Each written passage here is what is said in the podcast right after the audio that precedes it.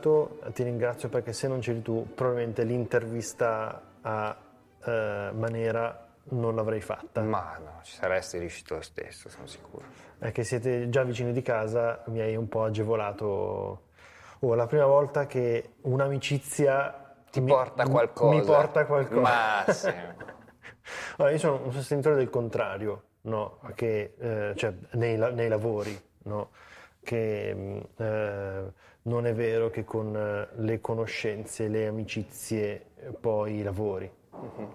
Cioè, se sei bravo, arrivano le relazioni che ti portano a lavorare, ma non che il cugino o l'amico, perché è amico, allora lavora. Certo, no, ma le conoscenze non si possono escludere dall'equazione, ci vanno sempre. Eh, la discriminante è se sei bravo o no. Ah. Perché in certi ambienti, anche se non sei bravo, ti basta la conoscenza. Eh, invece dovrebbe essere che la bo- conoscenza non è sufficiente a farti lavorare sempre. Magari a inserirti un attimino, però tanto se non sei bravo, non, non quagli, dopo un po' dovresti essere messo da parte. Eh, siamo a Torino e, eh, ed è la prima volta che un, un noleggiatore intervista un altro noleggiatore. Eh, finora... finora non è mai stato fatto. E anzi, ti dirò di più, eh, ho trovato anche una certa resistenza da parte di eh, altri rental all'essere intervistati. Tu sei il primo. Ma sai cos'è forse? Che qua a Torino mh, l'ambiente... È, Torino è più un grosso paesone, più che una città. Ci si conosce tutti alla fine e ci si aiuta anche parecchio, eh? Nel senso che io continui scambi con tutte le altre realtà che noleggiano su Torino. Tipo che c'è, c'è, che c'è? Beh, Manco, che è anche vendita di attrezzature, okay. Il più storico e il più importante su, su Torino. Ehm, loro noleggiano anche e ci scambiamo su base quotidiana, abbiamo appena fatto uscire una loro ottica, uh-huh. ehm, le attrezzature. Okay. Per, far, per citarne uno, eh, però noi... facciamo questa operazione anche con tanti privati uh-huh. o case di produzione che hanno acquistato attrezzature uh-huh. per proprio utilizzo, ma che vogliono anche monetizzare, farle girare un po' e ritornare un po' dell'investimento. E, e, non avendo noi la forza di acquistare tutto quello che servirebbe. In che senso? Non, non c'hai mica il conto pieno di milioni, milioni. Ah, scherzavo, Beh, scherzavo. Questo non, non, non, non posso sbilanciarmi, no, siamo piccoli, eh. Adesso voi magari vedete la struttura che è, però siamo molto piccoli in realtà. Quello che si può permettere è Torino in questo momento. Beh, però da fuori uno vede eh, una location molt, molto bella, eh, grande, eh, nuova, e cioè, dalla sede l'impatto è super positivo. No, no, ma poi anche dentro, poi noi siamo molto gentili, accomodanti, no, no, no, l'impatto è sempre buono, anche dopo, non subito, ma mh, la verità è che forse il mercato torinese non è abbastanza grosso, proprio uh-huh. parliamo in termini economici, per giustificare un rental eh, completamente fornito ed efficiente come può essere Movie People o Panalight uh-huh. o adesso MovieCrom, che comunque sta crescendo in maniera incredibile, ecco, no, non siamo su quel livello. Uh-huh. Ah, cioè, cioè vi, eh, come, come le piante, a seconda del, del vaso dove le metti. Bravissimo, uh-huh. guarda che bella, bella eh? metafora. Ti è uh-huh. piaciuta? Uh-huh. Uh-huh. Similitudine. E come, uh, intanto come è nato Üvert?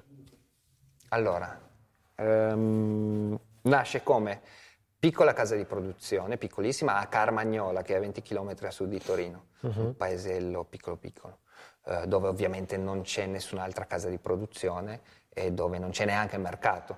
Um, i miei clienti sono sempre stati di Torino alla fine della fiera. Um, all'inizio uh, facevo riprese e montaggi uh-huh. uh, per... commerciali, insomma, cose piccole che andavano sul web. Eh, la mia fortuna è stata che la, la mia sede era un capannone sì. eh, di famiglia, dismesso, eh, che ho messo a posto per farne un teatro di posa. All'inizio molto poco attrezzato, ricordo che illuminavamo l'intero teatro di posa, il limbo, con tre lupo quadrilight. Eh, figurati, di luce, luce a volontà. Proprio, proprio una cosa, solo a pensarci adesso mi viene da ridere. Comunque, eh, pian piano negli anni, eh, appunto su richiesta delle troupe che venivano a girare nel teatro di posa, parliamo sempre di piccole troupe, uh-huh. um, abbiamo acquistato i materiali necessari per far funzionare il teatro di posa.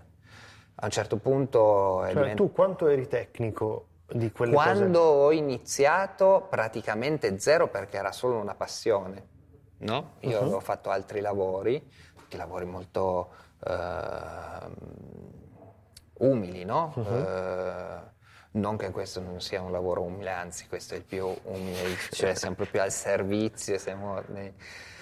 um, però quando ho iniziato ero proprio a digiuno di conoscenze tecniche, a parte quello che mi portava la, la passione personale per uh-huh. uh, la, il cinema e, e il video. Comunque sono sempre stata una persona un po' tecnica, mi piacevano i tecnicismi. Ehm, quello che ho imparato, l'ho imparato tutto dalle persone che venivano a girare. Ed è stata la migliore delle scuole, perché mh, ero su un set quasi tutti i giorni, nel teatro di posa, che è un tipo di set particolare, ma comunque, insomma, eh, io ho imparato tutto da, da quel, dai clienti. Quindi i clienti venivano e dicevano, eh, ste, qua ci mancano duemila. Ecco. Camma fa. No, no, non li facevo arrivare, non li mettevo in quella condizione, gli chiedevo che, lu- che, che, che luci vi servono, okay. cosa dovete girare, ci, mi facevo spiegare insomma tutto quello che um, gli serviva, lo recuperavo esternamente, quindi i miei contatti anche con gli altri che fanno noleggio derivano anche da quel periodo. Ok. E, um, e finché comprando, comprando, comprando attrezzatura, sempre di seconda mano perché soldi non ce n'erano mai, alla fine la mole delle attrezzature è diventata tale che tenerle eh, in studio, uh-huh. eh, ferme, aspettando che arrivasse la produzione a girare in teatro di posa, non era molto conveniente. E ho cominciato, abbiamo messo sul sito, abbiamo cominciato a noleggiare, piano piano, perché è un processo per noi almeno molto lento, perché non, siamo in, non abbiamo iniziato coi capitali, uh-huh. eh, mai roba nuova, non compravamo mai roba nuova. E piano piano negli anni il fatturato del noleggio ha superato quello del, del teatro di posa, la parte di ripresa e montaggio era già stata messa da parte uh-huh. perché era diventata minoritaria rispetto al teatro di posa, e finché ha giustificato un cambio di sede per venire a Torino dove uh-huh. c'è il mercato vero e proprio. E quindi il teatro di posa è stato dismesso e qua si fa solo più renta. E la, la festa di inaugurazione risale a qualche mese fa? Eh, a gennaio, a gennaio. metà gennaio. E, Bella festa. Eh, lo so, mi sa che dovevo venirci eh, e non sono riuscito. Morti, feriti, dispersi. E praticamente sei nella sede eh, vicino anche a tante altre realtà un attimino interessanti, come la Molto. Film Commission. La Film Commission, Ibrido Studio, animazione due D e um, stop motion, uh-huh. um,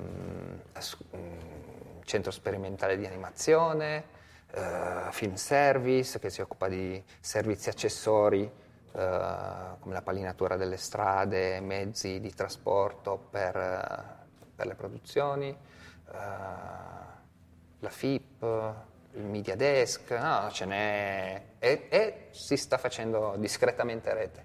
E eh, qual è la tua um, fascia di intervento principale? Cioè tutta la tua attrezzatura a chi serve principalmente? Chi sono i tuoi principali clienti? Lo zoccolo duro della clientela è composto da piccole società di produzione uh-huh.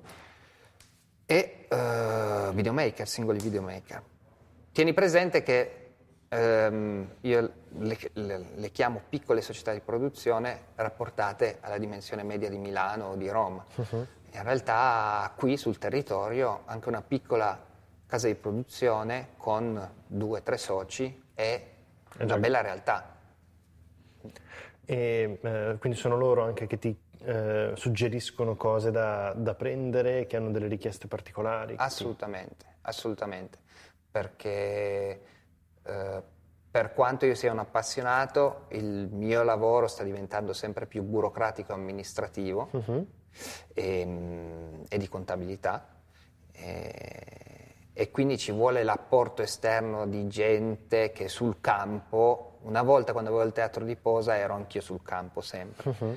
Adesso sono qui e mi serve il feedback di gente che va mh, proprio a girare e, e che quindi vede le necessità del mercato. Beh, tu qua dentro hai giusto giusto un feedback di alto livello, perché os- cioè ospiti, ehm, ti, ti pagano l'affitto, però ci sono eh, gli L- LMC, giusto? L M C. Vito Custodero e Alessandro Mattiolo. Alessandro Mattiolo e non, non dimentichiamo Junior Lucano. Junior Lucano. Eh, non sai chi sia? No. Shame on you. No, no, no, no, Junior Lucano ormai è una, un'istituzione nel campo del, dello Steadicam. Lui lavora con la Trinity di Arri, okay, in Cina, e ormai in Cina da diversi anni. E fa parte di L M C? Eh sì. Ah, non lo sapevo. Lucano, Mattiolo, Custodero. Eh. Ok. E loro sono una grossa risorsa. Sono infognati a livello massimo dal feticismo delle attrezzature.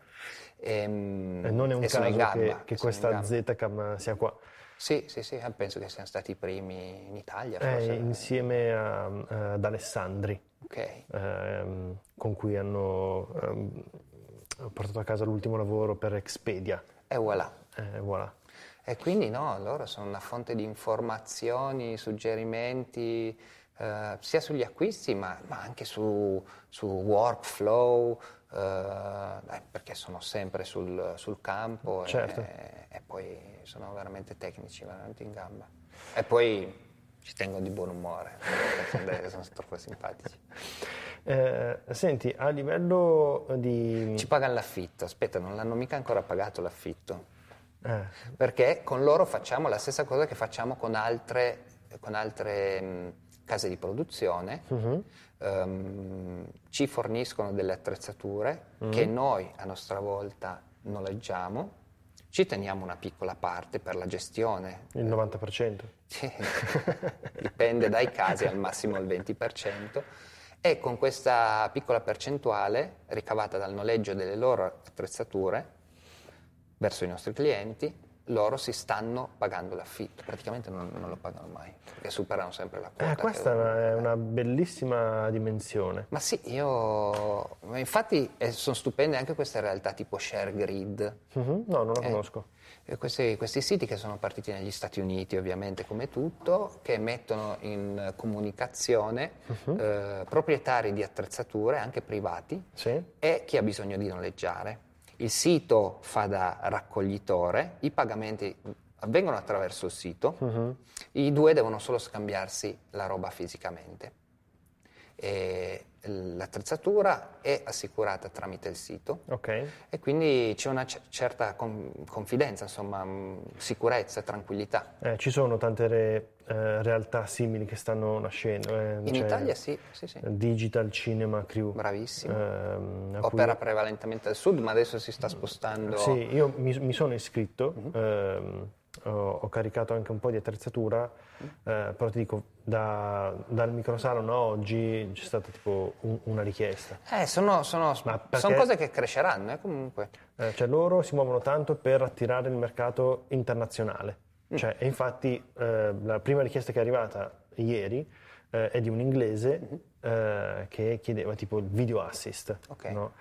Cioè, essendo a Milano, essendoci tante realtà, eh, Milano è, è, è molto fornita, eh. quindi è difficile che uno si rivolga uh, a un sito per andare a noleggiare, un po' troppo lungo, mi immagino io. Um, invece in realtà, cioè, città un po' più scoperte, allora, capito, è proprio un'esigenza. O passi ah, da sì, lì sì. o non la fai. Sì, sì. Ma eh, negli Stati Uniti va alla grande. Diciamo che gli americani sono un po' più precisi, un po' più pragmatici, noleggi con più tranquillità da un privato. Uh-huh. Qua siamo un po' più... Eh, però... l'attrezzatura la trattiamo, secondo me, non con così tanto rispetto come si fa in altri paesi. Eh, perché questo è l'occhio del, del noleggiatore, nel senso che ehm, tu dai l'attrezzatura nuova, intatta, torna, e cioè la cautela che, che ha un proprietario non è la cautela che ha un cliente, o perlomeno un determinato tipo di, eh, dipende, di cliente. Dipende, dipende dal, appunto, dalla personalità del cliente, non dal fatto che sia un professionista, che sia il... uno che ha iniziato ieri, eh, perché questa è solo questione di carattere personale. Ci sono professionisti della vecchia scuola che lavorano in, da quaranta anni nel campo, e proprio perché lavorano da quaranta anni e ne hanno viste di cotte e di crude, eh, l'attrezzatura la prendono e la usano in maniera veramente carnale, carnale, no? Cioè, anche perché quaranta anni fa era roba grossa, pesante, che doveva resistere agli urti. È vero. Adesso l'attrezzatura è molto più digitale, molto più elettronica, tutto più leggero, tutto più piccolo, alluminio dove una volta c'era il ferro, e, insomma, una cosa è così invece di essere così, andrebbe trattata diversamente. Ecco, non è detto che un professionista di lunga data sia più rispettoso dell'attrezzatura, anzi, solamente il contrario. A me interessa... Ehm...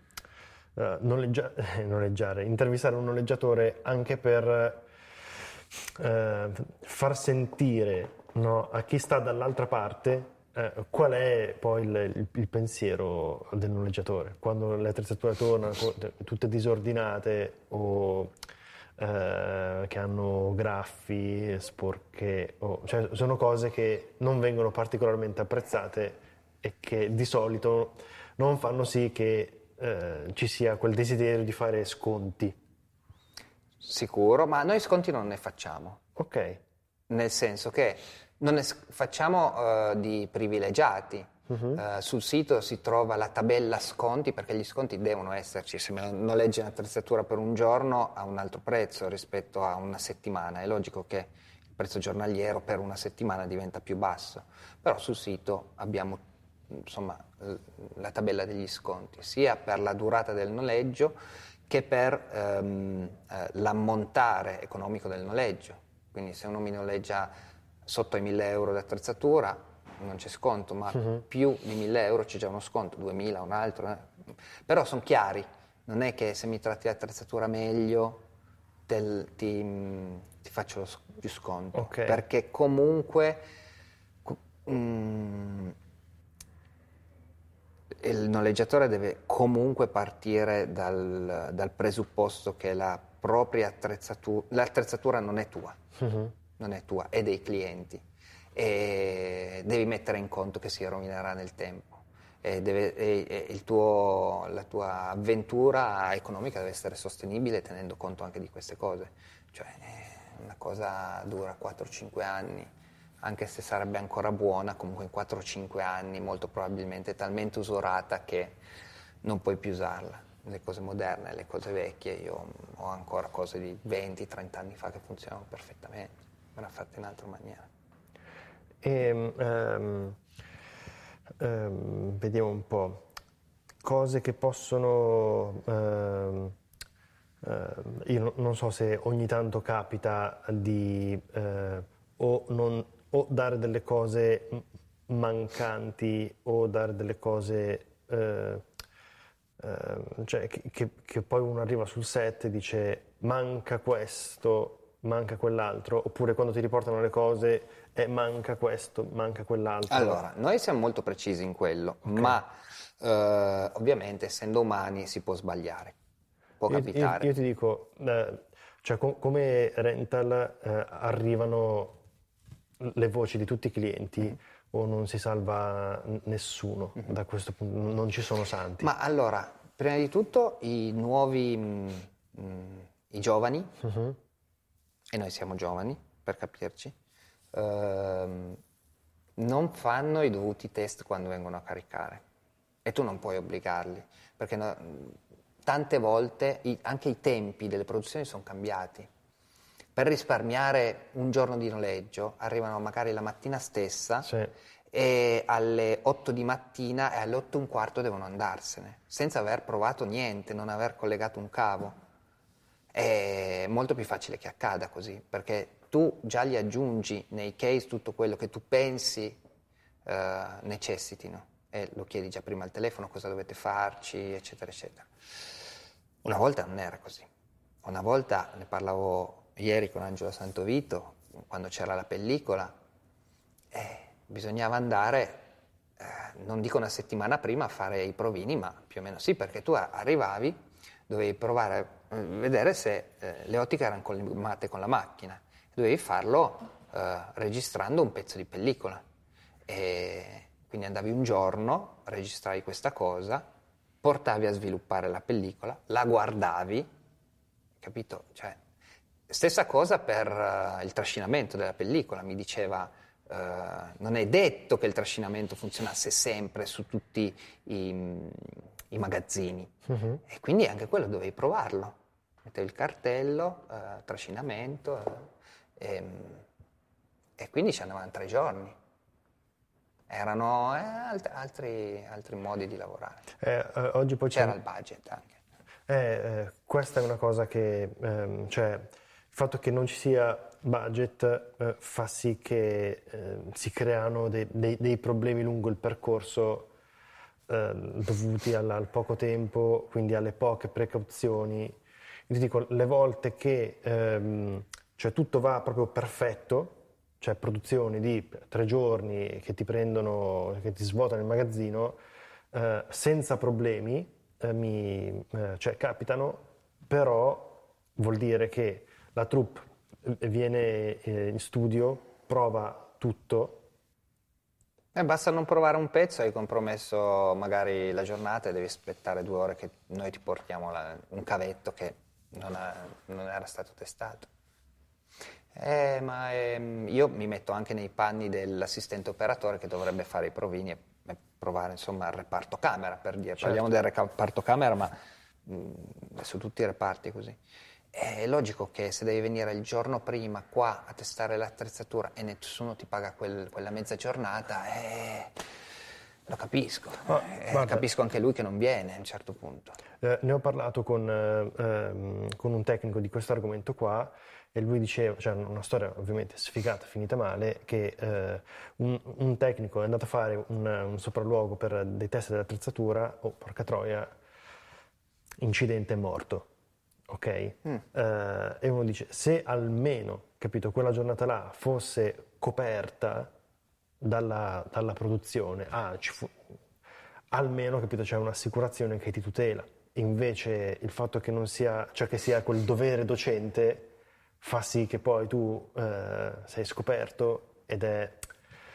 Eh certo, ma poi parliamo sempre del reparto camera. Adesso chi non ha, le produzioni che non hanno il, um, eh, il budget per noleggiare un, un Alexa, uh-huh. che è sempre quella negli anni e che tutti conoscono bene, ehm, deve lavorare con altre macchine, macchine che cambiano ogni due o tre anni, aumentano le prestazioni, si, si cambiano spesso macchina. E non averle testate a dovere, non aver studiato il menu il giorno prima, non aver provato a impostare quel frame rate con quel magari con quelle altre impostazioni, fa sì che ogni, ogni tanto ci siano problemi anche di questo tipo, di non conoscenza del prodotto. Però io non riesco a farne una colpa all'assistente operatore o all'operatore se non viene a, a testarla, perché viene a spese sue, gratuitamente, in fondo è lavoro anche quello. Sì. Eh, guarda, con, eh, cioè con la velocità con cui escono le attrezzature e che non c'è il tempo di provarle, anche quando poi le assembli per la prima volta, cioè allora in generale la prima volta c'è qualcosa che, che va storto. Cioè se utilizzi, oh, oh, cioè se non hai mai assemblato un, mm-hmm. un kit, mm-hmm. e lo assembli per la prima volta in produzione, pronti via, partiamo, cioè io ho notato che questa è una ricetta per avere problemi. Ah, sicuro, no, beh, comunque noi prima di far uscire una, un, parliamo sempre di reparto camera, di, una, di far uscire una camera, eh, provvediamo ad acquistare veramente tutto quello che possa essere necessario, quindi... c'è bisogno di certe batterie, avere tante batterie di quel tipo, soprattutto con le nuove camere che ciucciano batterie in una maniera incredibile. Ehm, dalle canne, ai supporti, ai cage, al braccetto per il monitor. Quando facciamo uscire una cosa, uh-huh. um, compriamo l'attrezzatura necessaria a quella roba lì. Cioè, non è che le batterie della cinque D Mark quattro sono le stesse della Pocket quattro K. Sono due case diversi, ognuna ha le sue batterie, non mm. devono essere mischiate, eccetera, eccetera. E così con ogni accessorio. Okay. Cerchiamo di dare un, ma proprio per evitare errori, di dare un case che dentro contenga già i suoi cavi, uh-huh. eh, il suo braccetto articolato per il monitor. No, quello è nel case del monitor, ma ogni monitor ha già il suo braccetto articolato e il suo attacco spigot per, per il treppiede, che non esce da quel case. Okay. Cerchiamo di minimizzare così. Spendi un po' di più perché compri più robine. Certo. E però eh, non rischi di dimenticarle e c'è meno lavoro quando devi preparare il carico. Quando devi preparare il carico, se la roba è stata controllata all'arrivo, prendi il case e lo metti lì. Le batterie si caricano quando rientra il materiale uh-huh. e non prima che esca, se sono batterie che possono essere trattate così. Certe non puoi. Eh, un, um, cioè, se, volendo dare dei consigli a, a uno che vuole noleggiare, Uh, per non avere um, cioè per avere la, la miglior relazione possibile con, con te, con, con Üvert, mm-hmm. ci sono del, degli aspetti che, eh, che vuoi mettere in evidenza?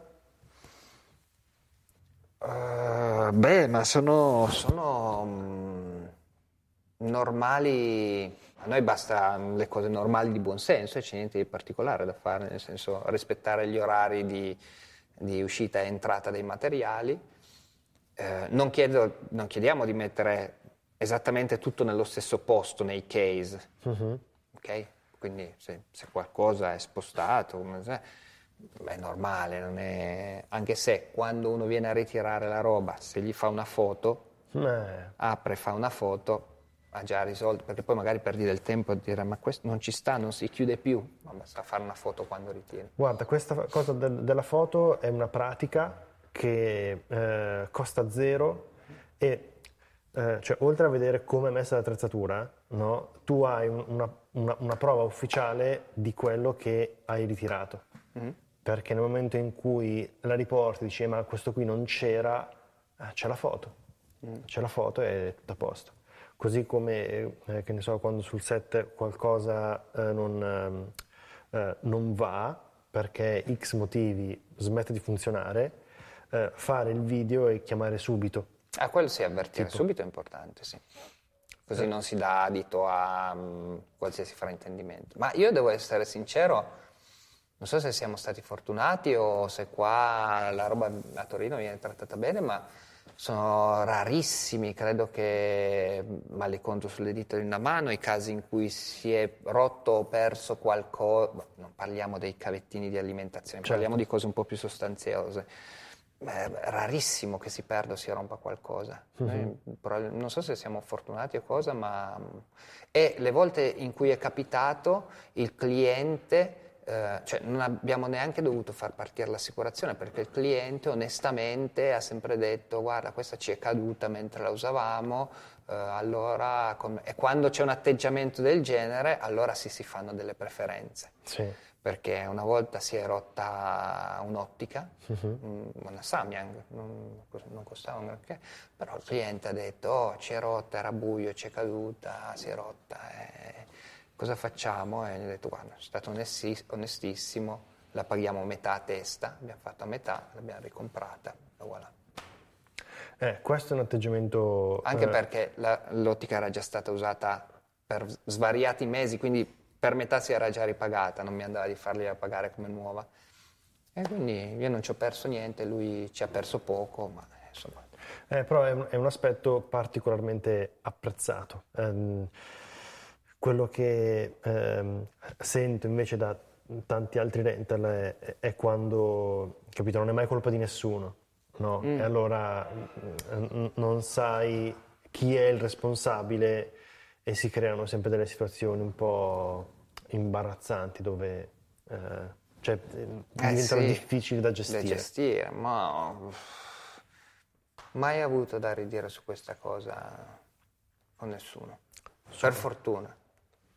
E eh, invece a livello di, eh, di futuro, da qui a cinque dieci anni, eh, dove conti di, cioè dov'è che stai andando con l'acquisto dell'attrezzatura e dove ti piacerebbe un po' posizionarti? Ma la ragione per cui ci siamo spostati qua è anche intercettare le produzioni di fiction e film e documentari che si installano temporaneamente all'interno della struttura della Film Commission, mettono magari il reparto scenografia o il reparto costumi, uh-huh. eh, o gli uffici di produzione, qua a dieci metri, venti metri. E, e quindi avere un rental eh, lì di fianco al tuo ufficio di produzione è un bel, bel valore aggiunto per, per chi sta girando qua a Torino. E noi speriamo di entrare anche in quel mercato con calma, con calma, perché entrare in quel mercato vuol dire fare ulteriori investimenti e noi li possiamo fare solo piano piano, lentamente. Non abbiamo alle spalle una finanziaria o socio, è una ditta individuale alla fine, Uber, ancora, tu. Sì. Una ditta individuale. Poi in realtà fa di più il mio collega Luigi, eh. Io faccio, ormai faccio solo più contabilità e, ma il nome Üvert è... ma me lo chiedono tutti, non lo so neanche io, non mi ero stufato di cercare un nome che mi piacesse e ho detto sa qua devo aprire, aprire apriamo Üvert, bon, ma ti dico, l'ho deciso mentre stavo facendo um, la richiesta um, per l'iscrizione alla Camera di Commercio. Ok. Nel momento in cui stavo compilando il modulo. Non che non ci avessi pensato prima, ci avevo pensato e anche a lungo, mi ho studiato diversi loghi, eccetera, nomi altisonanti o meno, simpatici, ma nessuno mi aveva convinto. Allora, Amazing poi, Rental Torino. Ma poi, eh, ho detto, ma poi quanto potrà influire questo brand? E quindi ho detto, dai, va bene. Guarda, Beh, però almeno n- non ha niente di... c'è che ricorda il mondo video, ah, Movie People, oppure ah non è un Panalight, gioco di parole, no, MovieCrom, no. Movie uh, Rec District, Rec di Torino, cioè tutte hanno un non po' una un connotazione parole, no. no ma perché anche mh, se ci pensi un attimo uh, Siemens, uh-huh. però è il re dell'elettronica, certo. Non so, Arri, Arnold, Richard, cioè non c'è bisogno di vincolare il, pro- il proprio nome al- all'ambiente in cui operi. Certo. Alla fine se, se sei se lavori bene vai avanti e se non lavori bene non vai avanti, eh. È sopravvivenza. Io credo che il, questa ricerca dal punto di vista del brand, del nome, del logo sia un po'... Senti, invece la, la, la relazione tra, ehm, tra Rent... Tu come la, la vivi? Che, che altre relazioni hai? Eh, su Torino collaboriamo con tutti, su Milano ormai da, da anni non, ho noleggiato delle cose da te, e, ma raramente mi tocca andare su a Milano a prendere attrezzature. Ehm, Qua a Torino spesso arrivano attrezzature da Milano, quasi uh-huh. sempre quando ci sono produzioni un po' più grosse, o da Milano o da Roma. Okay. Io non ho così grande necessità di andare a Milano a prenderle, ma eh, non ho rapporti privilegiati con nessuno dei rental milanesi uh-huh. per ora. Spero di svilupparne. Ehm, Ma credo che non, non, non dovrebbero esserci problemi. Non credo che ci si possa pestare i piedi più di tanto per ora con un rental piccolo come il mio che sta a Torino. Certo. E quando cominceremo, si spera, a operare, eh, a lavorare con le produzioni un po' più grosse, magari può darsi anche che mh, possa esserci un po' di sovrapposizione e competizione su, su, stes- su, su sugli stessi lavori, uh-huh. con dei rental di Milano, ma questo non avverrà prima di due o tre anni, credo. Ah, guarda, quello, cioè, per come se la, tutto va bene. Per come la, la vivo io, ehm, eh, cioè, vedo i rental come un, un, un, uh, un servizio per il mondo della produzione, cioè non li vedo singolarmente, cioè tutti insieme fanno servizio alla produzione.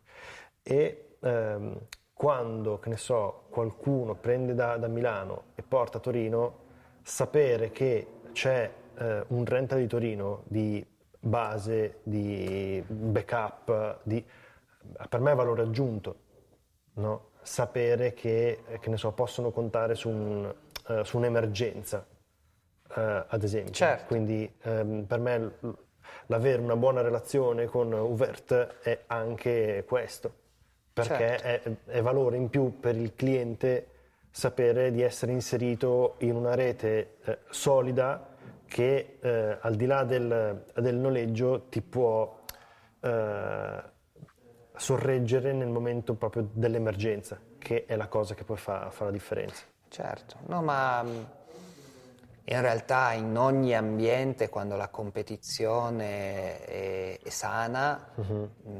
non può che fare bene, nel senso che nel migliore dei mondi possibili qua a Torino ci, ci si potrebbe organizzare in modo da non fare investimenti doppi o tripli. Eh, ad esempio. Finora, finora eh, per fortuna ci si sta guardando attorno e non si sta entrando in grossa competizione. Per esempio con Manco, uh-huh. che, con cui ci scambiamo eh, attrezzature quotidianamente e cerchiamo di non fare gli stessi investimenti, non avrebbe tanto senso su un mercato così piccolo. Eh, anche perché poi va a finire che ci si ritrova in tanti con eh, un'attrezzatura media senza nessuna verticalizzazione. Invece se uno dice, senti, io investo in ottiche, esatto. io investo in luci. Eh. Sì, non è una cosa che puoi fare proprio così, così drasticamente, certo. perché un rental deve poter servire quanto più possibile, offrire un servizio completo, però con la varietà e l'offerta di luci, camere e audio che c'è attualmente eh, si può riuscire a, a offrire cose diverse in ogni fascia di mercato. Oh, però ad esempio mi hai detto che ehm, hai preso le, le Atlas, sì. eh, capito? Io ehm, già che faccio fatica evito di pensare a prendermele, so mm. che ce le hai tu mm-hmm. e faccio girare le tue. Mm-hmm. Poi quando tutti i giorni ci saranno chiamate che tutti vogliono ste Atlas, allora ok, allora uno pensa di pigliarne un secondo kit così copre più buchi. Mm-hmm.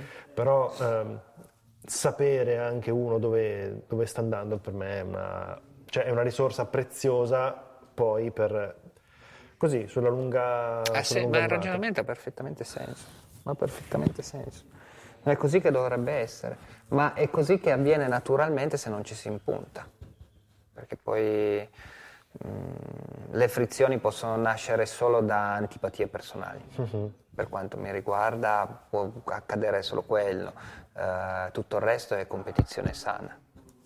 Oh. Eh, ok, vabbè, per me cioè io sono contento di questa chiacchierata, mm, eh, anch'io. Se la guarderanno in, in quindici, eh, non, non molti di più, però no, saranno... fai dei gran numeri. Ah, che... Tu dici che, che fanno play e poi la lasciano lì e vanno a cucinare e poi eh, non, la, eh, e non l'ascoltano. No, poi no, non l'ascoltano, gli fa un po', un po' compagnia, però è, è, cioè sono contenuti, contenuti molto verticali proprio per quelli, cioè nemmeno che fanno video. Di quelli che fanno video e noleggiano e, capito, e vogliono avere un'idea eh, approfondita su quello che è il mondo del, del noleggio, no? E, eh, e quindi, capito, la, si riduce ancora di più la forbice Ma, di pubblico. Allora faccio un, un, un annuncio pubblico.